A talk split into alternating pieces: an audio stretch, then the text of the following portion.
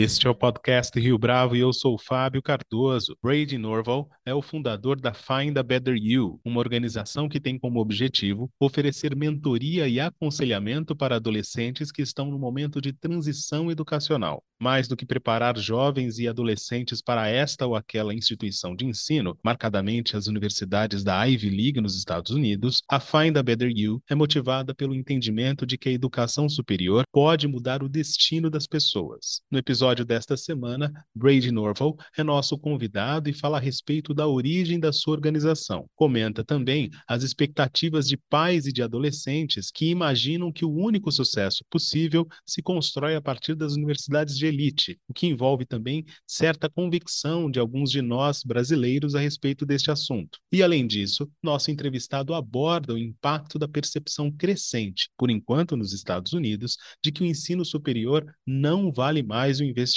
A íntegra desta conversa você ouve na entrevista que começa logo a seguir. O podcast está em inglês. Brady Norval, thank you very much for joining us here today. Thank you, Fabio. I'm grateful to be here. So let's start with the basics. What does your counseling organization, Find a Better You, do? How does it work?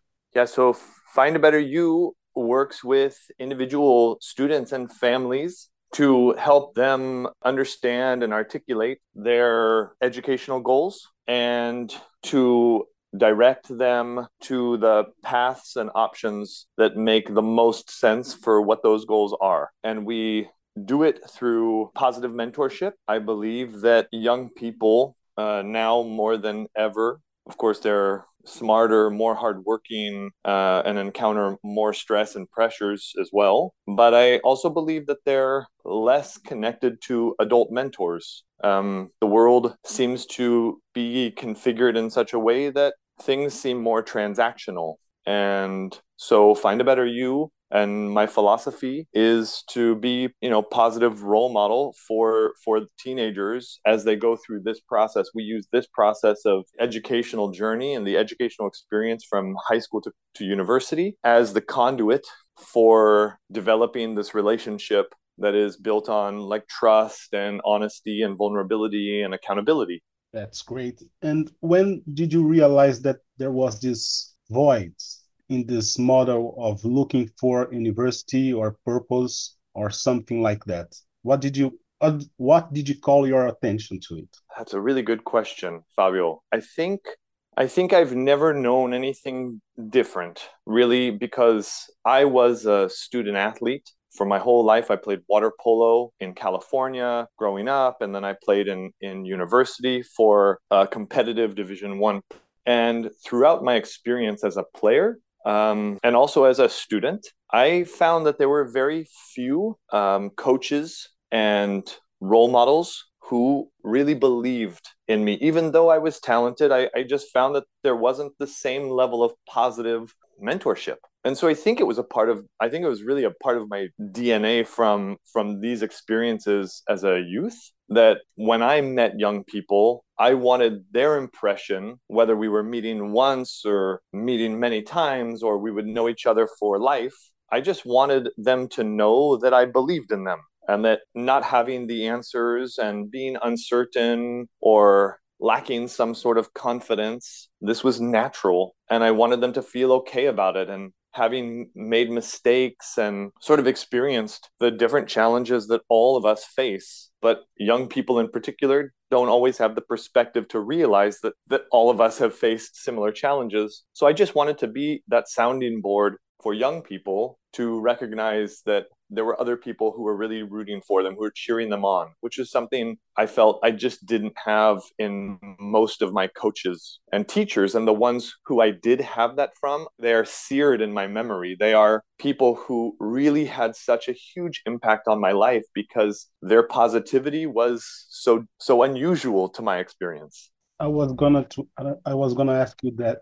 Uh, when you look back, did you look up to someone there were a couple there were a couple of wonderful life who came in and filled different different male roles for me. And i don't think um and those were um you know amazing men. They still are. Uh, i'm still very close with them. And i think that one of the funny things about this is that I didn't realize I didn't realize what I was missing until I until I experienced it. So I had one particular coach um, in high school who was from another program, but I played with their team in the summers, and he was he just really was so kind to me. Everything was uplifting, and and team was a wonderful place to be, and that made me realize or and recognize that I had not had that from all these other coaches. And I just think I think that this was it was the absence of this mentorship uh, that allowed me to to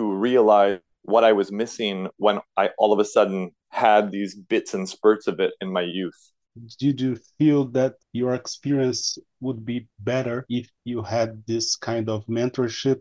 Yeah, I I did. That's that's really a kind question of you to ask. I appreciate it. I I did. I so university for me was where I where I found so much of the love and support that I had not experienced before from other from other mentors. Of course, Fabio, I had my mom is amazing. I love her so much. We are very close. My brother too. I had people in my life who who were amazing. But as far as just sort of the strangers or the acquaintances that we encounter in life for brief periods, I didn't have a lot of those people who had really lifted me up in these ways. So when I got to university, and the reason that I do this, I think, really has to do with the fact that university for me was a life changing experience. It was the first time that somebody had really believed in me as a writer, as a thinker, as a communicator. And that was sort of this, it was like the confluence of all the things that I had been unsure about. Um, it really built me up. The people who I was surrounded by in university, in the academic area, uh, really built me up to believe in myself. And that I think is a core piece, a core value of of FindaBetterU in with these young people is being that person who can sort of earlier than university and teach them that university really all these different schools all these different options the point of university is to grow into yourself as a person developing not just intellectually but socially emotionally psychologically spiritually. And so that i think is the is really the the beginning of FindaBetterU was me having those experiences myself. When parents and adolescents look for you what they want? Oh this is a yeah that's a good question. So i think still the majority of of parents are really looking the specific expectation that they have is a transactional piece. It's a finish line. So they're looking for university admissions. So that's sort of where they they see the end of this relationship happening which is fine. Um, we have been programmed i think culturally to believe that admission into university is is the goal for young people, right? And once they're admitted to X university and they're in this program, then okay, they're on their own and they'll take care of it. And that's what it is. And I think I just believe something a little differently. So, of course, that's the, the expectation of the parents. And some of them will continue to, to have that expectation throughout our relationship. And others will uh, shift over time and understand that there's a greater goal here, which is that university admissions is not the finish line merely another beginning or a continuance of this of this path that their student is on as a, as a human. And a big part of what these young people need just like we we all have had in our lives are are really powerful important relationships. And so i think that while most parents find me because they have this outcome in mind i hope that by the of the process they recognize that there is something almost as valuable if not if not as valuable as that out itself which is the connection and the trust that their student has built with with another adult. But what about parents and adolescents who look for you aiming to get to Ivy League universities? Why they are getting wrong? What they are, they are getting wrong? Yeah, you know, I don't think that they're wrong. I don't think anybody is is wrong in that they want something that's not not the best for their student, for their kid. I think we all want the best. So if we start from that place, like I also want the best for these students. I just sometimes it's a process of unlearning what we think the best means, right? So the Ivy League system, like you just mentioned, you know, a lot of a lot of families don't don't know that the Ivy League schools, the eight Ivies, they're just an athletic. It's a, it's the name of an athletic conference that these eight schools participate in athletic. But we have put this this title on these schools as if they are all equal and they're all perfect. But the thing is, is there are students every year who transfer out of Yale and Harvard and Princeton and Columbia. There are students who leave those schools because it wasn't the right place for them. And so when we're looking at this process, the first thing that I, I ask parents to to at least consider is to consider why they think certain ideas are so valuable and important to them. I had a few meetings with a family a few years ago, a Brazilian family, and they had moved to uh, Florida. And I had some meetings with them about many different choices that they were having to make. And, and we had talked a lot about the expectations of the parents. And, and then they asked me to come meet with them in person.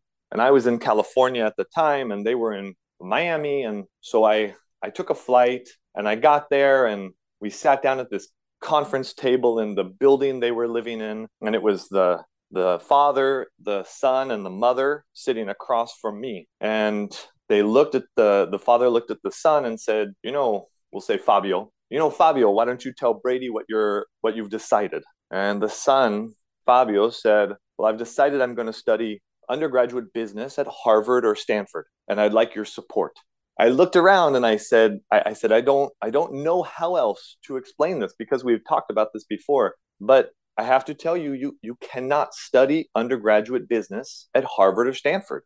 Neither of these schools offers undergraduate business. They both offer an MBA program, a master's in business administration. There's the Harvard School of Business, the Graduate School of Business at Stanford, but you cannot study undergraduate business, a bachelor's degree in business at either of those schools. And the dad, he like slammed his fist on the table and he said, "You know, what are you talking about? I've I have hired many people who studied business at Harvard and Stanford." And I think this is a great example. And I, you know, I just said, "Look, this is not my opinion. This is it's just it's just the truth. You know, we can look at it right here online. We can look at the, the programs. And I think this is a really amazing example. Parent having a specific idea of what is best and not being able to unlearn or to shift their concept because of new information or, or information that comes in to update that understanding. And as long as parents are not able to, to unlearn or shift their understanding of, of such things, it's very difficult for young people to like push against that or even themselves to have a, a different idea of what is good or valuable. So, it, I mean, I just imagine the son for years who's just been thinking the same thing that the that the dad was thinking even though that information was was just not correct. And i think that that's a sort of a slippery slope in how a lot of this sort of the, the the mythology or the the ideas around higher education come from. You know i'd like to i mean can we talk about people leaving Brazil and going going abroad? Is that something I can we can touch on? Yes, for sure. Please. Thanks. So I know that you had you had asked me about this, and I think that there's this very simple idea which is oh people who leave brazil students who leave brazil to study abroad they might not be as passionate about brazil. They might not be as you know like they don't want to stay here to help their country or, or whatever the case may be. I've i've heard lots of things like this. And i think it's i think that's like a very confused or a very a very simple breakdown of something that's much more complex and it has to do with this sort of unlearning but the, the fact is is the brazilian system of of universities is amazing. It's just so different than the US system or the Canadian system or, or the UK system or Europe. But the principal piece that I think is so challenging for us to comprehend Whereas in Brazil, you take the vestibular and then you go into a, a single field, which is like your career. And you can do that if you study economics, you're an economist. If you study law, you're a lawyer. You study, you know, administration, that's what you do. You study psychology, you're a psychologist. But in the US, the difference is that you have many things that you study. And so I think what's happening now is young people, as the world changes so much for them, young people are becoming less certain about the one thing that excites them and more interested in so many different areas. And that's where the US system really excels in allowing students to proverbially dip their toes into so many fields of study or disciplines. So I have I have students this year who are who are leaving Brazil and, and going abroad, and they're passionate champions of Brazil. Like their essays, everything about them is Brazilian, but they were also unable to make a make a decision about the one specific career they wanted because they have so many interests. And this for them was the reason that that leaving Brazil for university made the most sense even though they have every intention of of returning to Brazil afterward. And I think this ties into the Ivy League idea which is the reason that they want to go to a great university is because they want to come back and they want to be able to one really contribute to society and two they want people to recognize the education that they received as something that will make them valuable contributing to Brazilian society. And i think that we have a very narrow understanding of what great universities are. We can only you know most families can can say the ivy league but you know they think that stanford and mit are in the ivy league but they're not so I think it's just this learning or reimagining of what it means to both study abroad, but also look at many different university systems and understand that there are so many that can lift a student up. Between 2020 and 2021, did you notice any change in this search? I mean, was there any a new kind of rush for meaningful transitions for adolescents, for example? I think that's a really great question, Fabio. I think in those years, what I experienced was the opposite of what I sort of push for, which is this expanding idea of what makes a university wonderful. And people really, really dug in to the paradigm that, you know, these 20 schools were the only great schools. And I think that that came from sort of like probably a huge host of, of reasons. But it came from this idea that everyone felt unsure and vulnerable and like we had no control. And so I think that sending your student or talking about Harvard, Harvard, Stanford, Stanford over and over and over again gave people a, a false sense of security. And so this was a big focus then I think for for most families it was a it was a those were a challenge challenging years but I think that families I think it was just a blip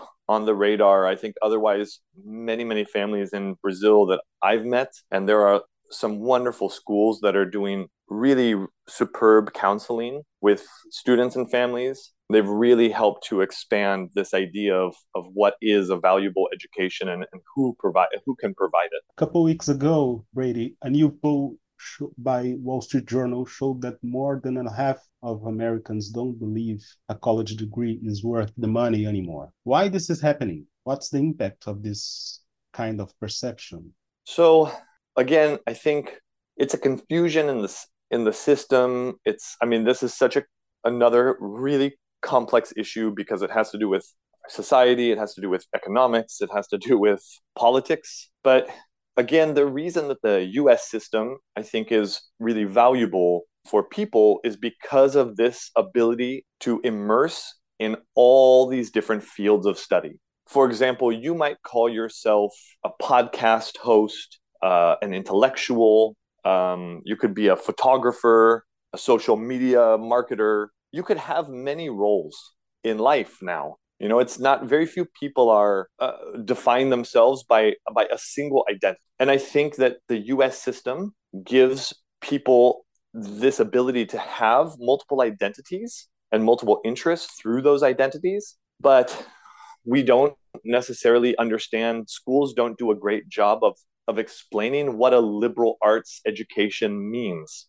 and the fact that you are studying something like sociology or economics they don't understand that that the principle of this the foundation of this study is not just sociology or economics. It's critical thinking it's problem solving it's effective communication it's group work.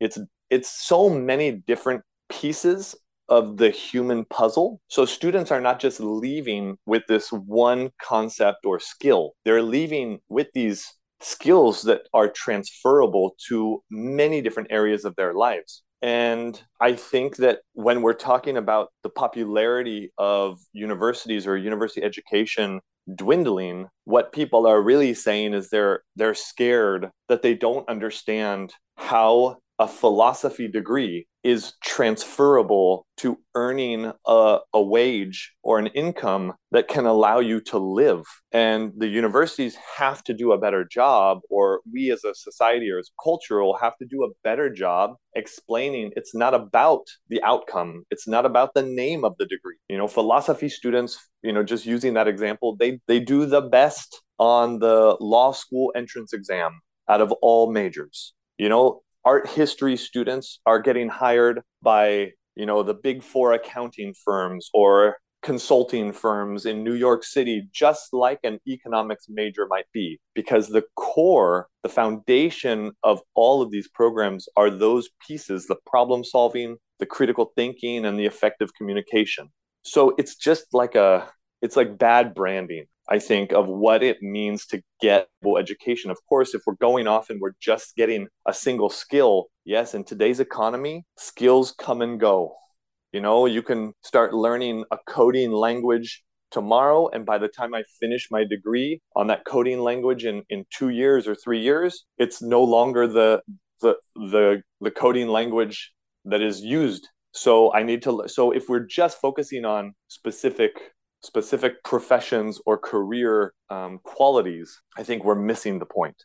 Okay. Uh, how do you think we have to talk about education with kids and teenagers nowadays? Kids and teenagers, they're so smart. You know, they're they're such the the people that I run across, the students that I that I work with every year. I just am really blown away by their by their intellectual capacity and their ability to connect complex ideas and talk about things that I would have never had to talk about when I was their age. I would have never known about things that were going on on the other side of the world like these kids know now. They're constantly bringing in input. They have so much information coming at them all the time and they're sorting it and, and experiencing it and living it. And when I talk with with them, I mean, my goal is always to talk like you and I are talking usually, you know, like uh, two people who have an interest in what the other one is doing. And instead of asking them always to give me something or produce something, I just ask them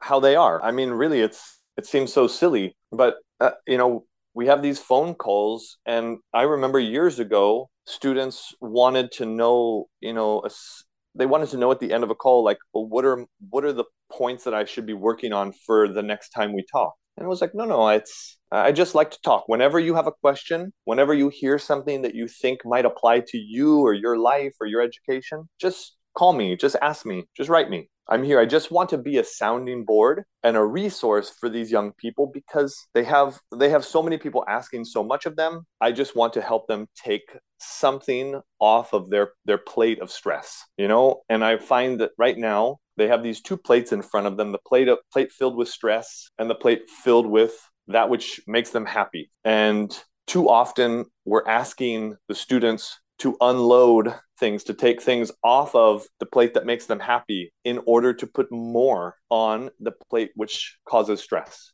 And I'm not saying that stress is always a bad thing, but these students they have to they have to have people who reinforce that what they're doing in their life outside of grades and tests and things like this they do have tremendous value you know? Our our ability to create relationships and to live and to serve others and to be a part of a community all of these things are intrinsically valuable. And that's a message that i try to convey to young people all the time. One last question, Brady. What is your message for parents who feel that studying at an Ivy League university is the best solution for their children. I'm going to uh, reformulate. What would you say for them, for these parents, for these kids to read in order to change their mind?